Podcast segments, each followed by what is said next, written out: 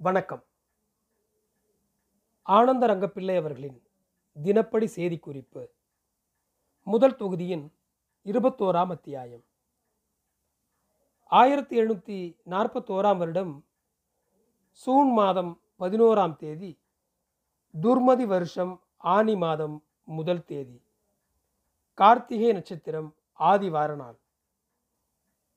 கார்த்திகை நட்சத்திரத்தில் காலமே அஞ்சு மணிக்கு துறையவர்கள் பயணம் புறப்பட்டு அரியாங்குப்பத்துக்கு போய் கோவிலிலே பூசை கேட்டு அப்படியே பயணம் போனார்.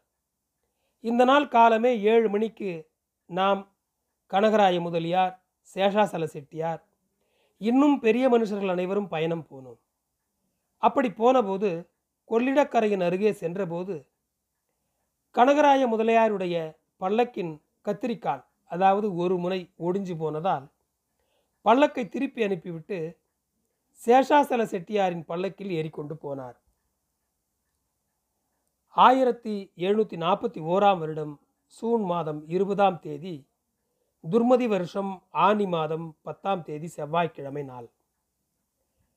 காரைக்காலிலிருந்து கப்பல் மூலம் புறப்பட்ட துறையவர்கள் சாயங்காலம் நாலு மணிக்கு புதுச்சேரி துறையிலே வந்து சேர்ந்தார். இந்த கப்பலில் துறையவர்களும் கனகராய முதலியாரும் அவரை சேர்ந்தவர்களும் வந்து இறங்கினார்கள். கப்பல் துறை பிடித்து வந்தவுடன் துறையிலேயே இருந்த கப்பல்காரர்கள் எல்லோரும் கப்பலுக்கு கப்பல் பீரங்கி போட்டார்கள். இறங்குகிற போது கப்பலில் இருபத்தி ஓரு பீரங்கி போட்டார்கள். கரையில் இறங்கியவுடன் கோட்டையில் இருபத்தி ஓரு பீரங்கி போட்டார்கள். துரை அவர்கள் கப்பலில் இருந்து இறங்கி வீட்டுக்கு போனார்கள். ஆயிரத்தி எழுநூற்றி நாற்பத்தோராம் வருடம் சூன் மாதம் இருபத்தி மூன்றாம் தேதி துர்மதி வருஷம் ஆனி மாதம் பதிமூணாம் நாள் சுக்கிரவார நாள். சாயங்காலம் விறகு பெருநாள் bonfire festival Saint John eve பண்டிகை கொண்டாடினார்கள். இந்த நாள் காரைக்காலில் இருக்கிற பிள்ளையவர்களையும் முத்தியா பிள்ளையையும் உடனடியாக புறப்பட்டு வர சொல்லுமாறு கனகராய முதலியாரிடம் துறை அவர்கள் சொல்லவே அவர் இரண்டு பேருக்கும் ஓலை எழுதி தபாலில் அனுப்பி வைத்தார். ஆயிரத்தி எழுநூற்றி நாற்பத்தி ஓராம் வருடம் சூன் மாதம் முப்பதாம் தேதி துர்மதி வருஷம் ஆனி மாதம் இருபதாம் நாள் சுக்கிரவார நாள். காலமே எட்டு மணிக்கு பிள்ளை அவர்களும் முத்தியா பிள்ளை அவர்களும் புதுச்சேரி பட்டணத்திற்கு வந்து சேர்ந்தார்கள். ஆயிரத்தி எழுநூற்றி நாற்பத்தி ஓராம் வருடம் சூலை மாதம் பத்தொம்போதாம் தேதி. துர்மதி வருஷம் ஆடி மாதம் எட்டாம் நாள் புதவார நாள். காலமே சீமையிலிருந்து அதாவது பிரான்சிலிருந்து வந்த ட்ரைடன் என்கிற கப்பல் துறைபிடிச்சு வந்து சேர்ந்தது.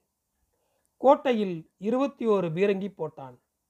இந்த கப்பலில் குவர்னருக்கு திரேக்தார் டைரக்டர் என்கிற உத்தியோகம் அதாவது உயர்வு வந்ததாக சொன்னார்கள். ஆடி மாதம் ஒன்பதாம் தேதி சூலை மாதம் இருபதாம் தேதி வியாழக்கிழமை நாள். சாயங்காலம் நாலு மணிக்கு கொமிசேல் கூடி சீமையிலிருந்து வந்த கடிதாசியை படித்து பார்த்தார்கள். அந்த கடுதாசியில் எழுதியிருந்த வயனம் அது மூலத்தில் விடுபட்டுள்ளது. இந்த வயனமெல்லாம் பார்த்தவுடன் துரை அவர்களுக்கு மேலான உத்தியோகம் கிடைத்ததென்று அதை கொண்டாட கோட்டையில் இருபத்தி ஓரு பீரங்கி போட்டார்கள். அதன்படி துறையில் நின்ற கப்பல்களிலும் கப்பலுக்கு கப்பல் பீரங்கி போட்டார்கள்.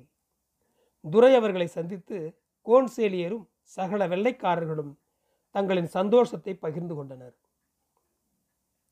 சூலை மாதம் இருபத்தி ஏழாம் தேதி ஆடி மாதம் பதினாறாம் தேதி வியாழக்கிழமை. சாயங்காலம் நாலு மணிக்கு அல்லினக்கீம் சாயபு அவர்களின் வெகுமானம் வந்தது. கனகராய முதலியாரும் மற்ற பேரும் எதிர்கொண்டு போய் அழைச்சி கொண்டு வந்தனர். வரும்போது வெகுமானத்தை பல்லக்கில் வைத்து கொண்டு வந்தார்கள். குவர்னரின் வீட்டுக்கு கொண்டு போன உடனே கோட்டையில் ஏழு பீரங்கி போட்டார்கள். ஆயிரத்தி எழுநூற்றி நாற்பத்தி ஓராம் வருடம் சூலை மாதம் இருபத்தி எட்டாம் தேதி துர்மதி வருஷம் ஆடி மாதம் பதினேழாம் நாள் சுக்கிரவார நாள். காலமே பத்து மணிக்கு காரைக்காலுக்கு துறைத்தனமாய் போகிற முசே பெபூரியர் இவ்விடத்திலே இருந்த கப்பலில் ஏறிக்கொள்ள கப்பல் பாயெடுத்து ஓடிப்போச்சுது.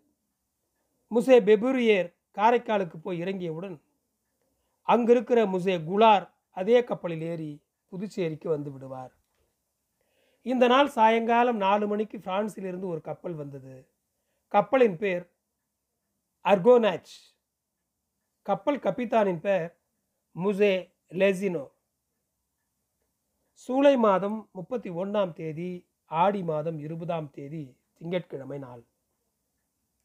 சாயங்காலம் ஐதராபாத் நிசாமின் மகனான நாசர் ஜங்குவின் வெகுமானம் வந்தது. வந்ததை மீனாட்சி அம்மாள் சத்திரத்தில் நிறுத்தி வைத்தனர். பட்டணத்து வடக்கு கெவினிக்கு வெளியே கூடாரம் போட்டு சொல்தாதுகள் அனைவரும் போய் வரிசை வைத்து நின்றனர். டேராவிலே துறையவர்களும் கோன்சேலியரும் இருந்தனர்.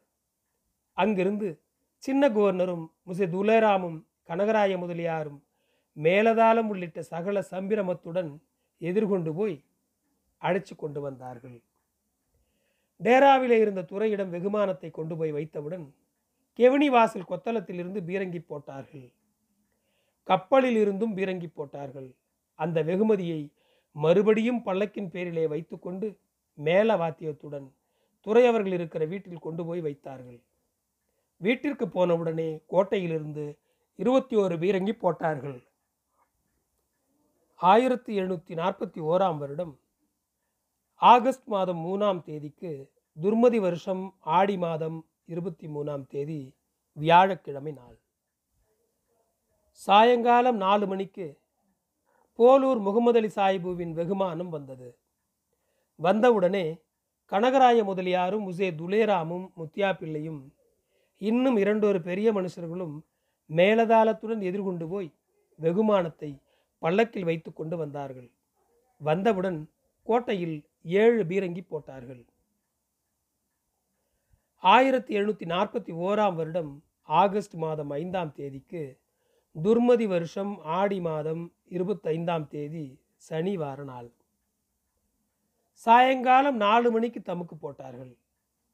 முன்பு மராட்டியரின் கலாபத்தால் ஊரில் சாராயம் விற்க வேண்டாம் என்று தட்டி அரை சாத்தியிருந்த சம்மதி அதை இந்த நாள் விடுதலை பண்ணினோம்.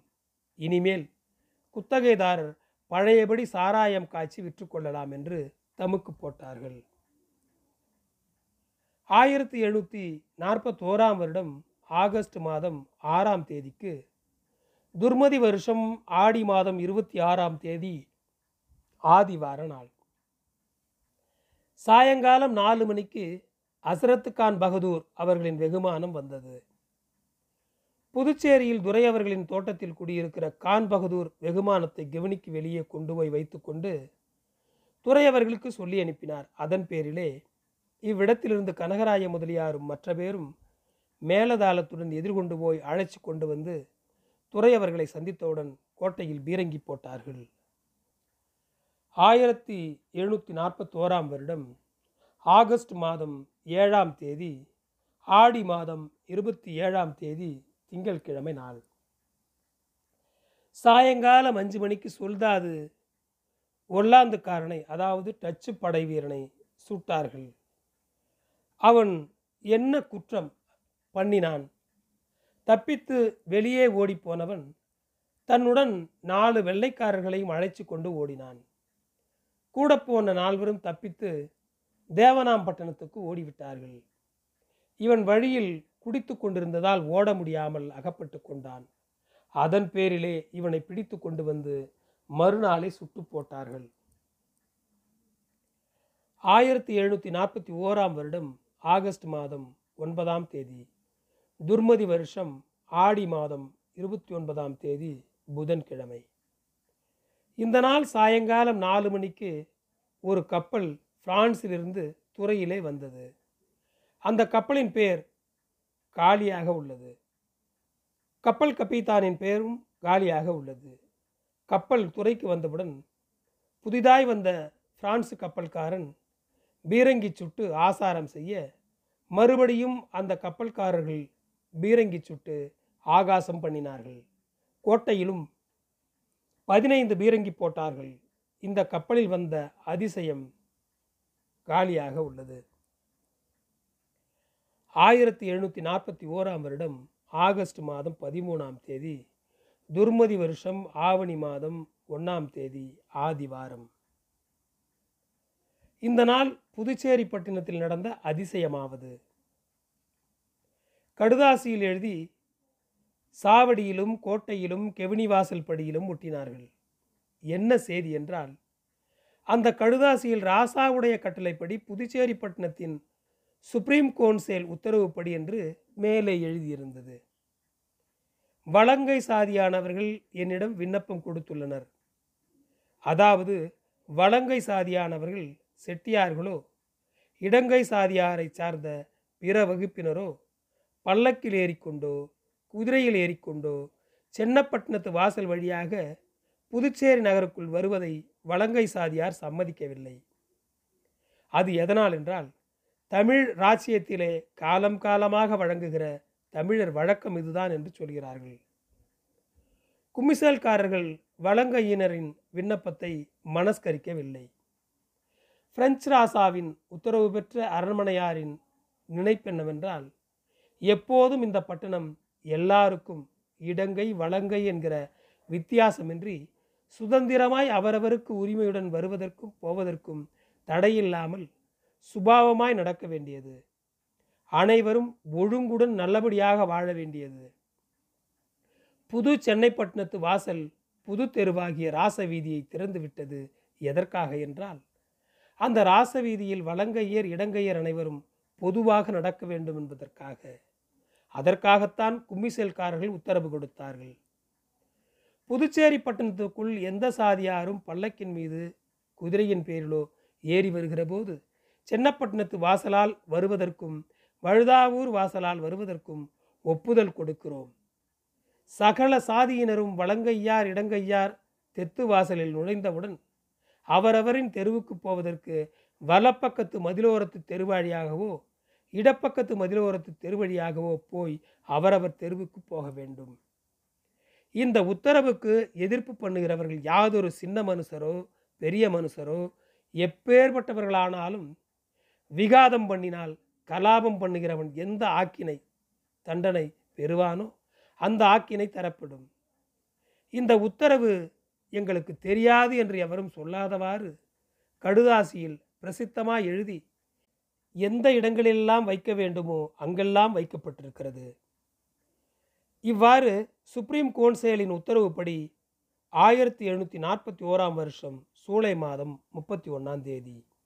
இதிலே கையெழுத்து போட்டவர்கள் ஜூமாஸ் லெகு துலேராம் யங்காராம் மீரான் டூபாய் ரோலன் கோன்சேல் உத்தரவுப்படி கையொப்பமிட்டவர் பாய்லியோ. ஆயிரத்தி எழுநூற்றி நாற்பத்தி ஓராம் வருஷம் ஆகஸ்ட் மாதம் பதினைந்தாம் தேதிக்கு துர்மதி வருஷம் ஆவணி மாதம் மூணாம் தேதி செவ்வாய்க்கிழமை நாள். ராத்திரி ஒம்பது முப்பது மணிக்கு மேல் ஒரு சொலுதாது கையில் துப்பாக்கி எடுத்துக்கொண்டு வெளியில் வந்து பெரிய சீனப்பையன் வீட்டுக்கு அருகே வந்தவுடன் துப்பாக்கியில் மருந்தும் குண்டும் போட்டு கெட்டித்து கொண்டு அங்கே கட்டியிருந்த யானையை பார்த்து சுட்டான்.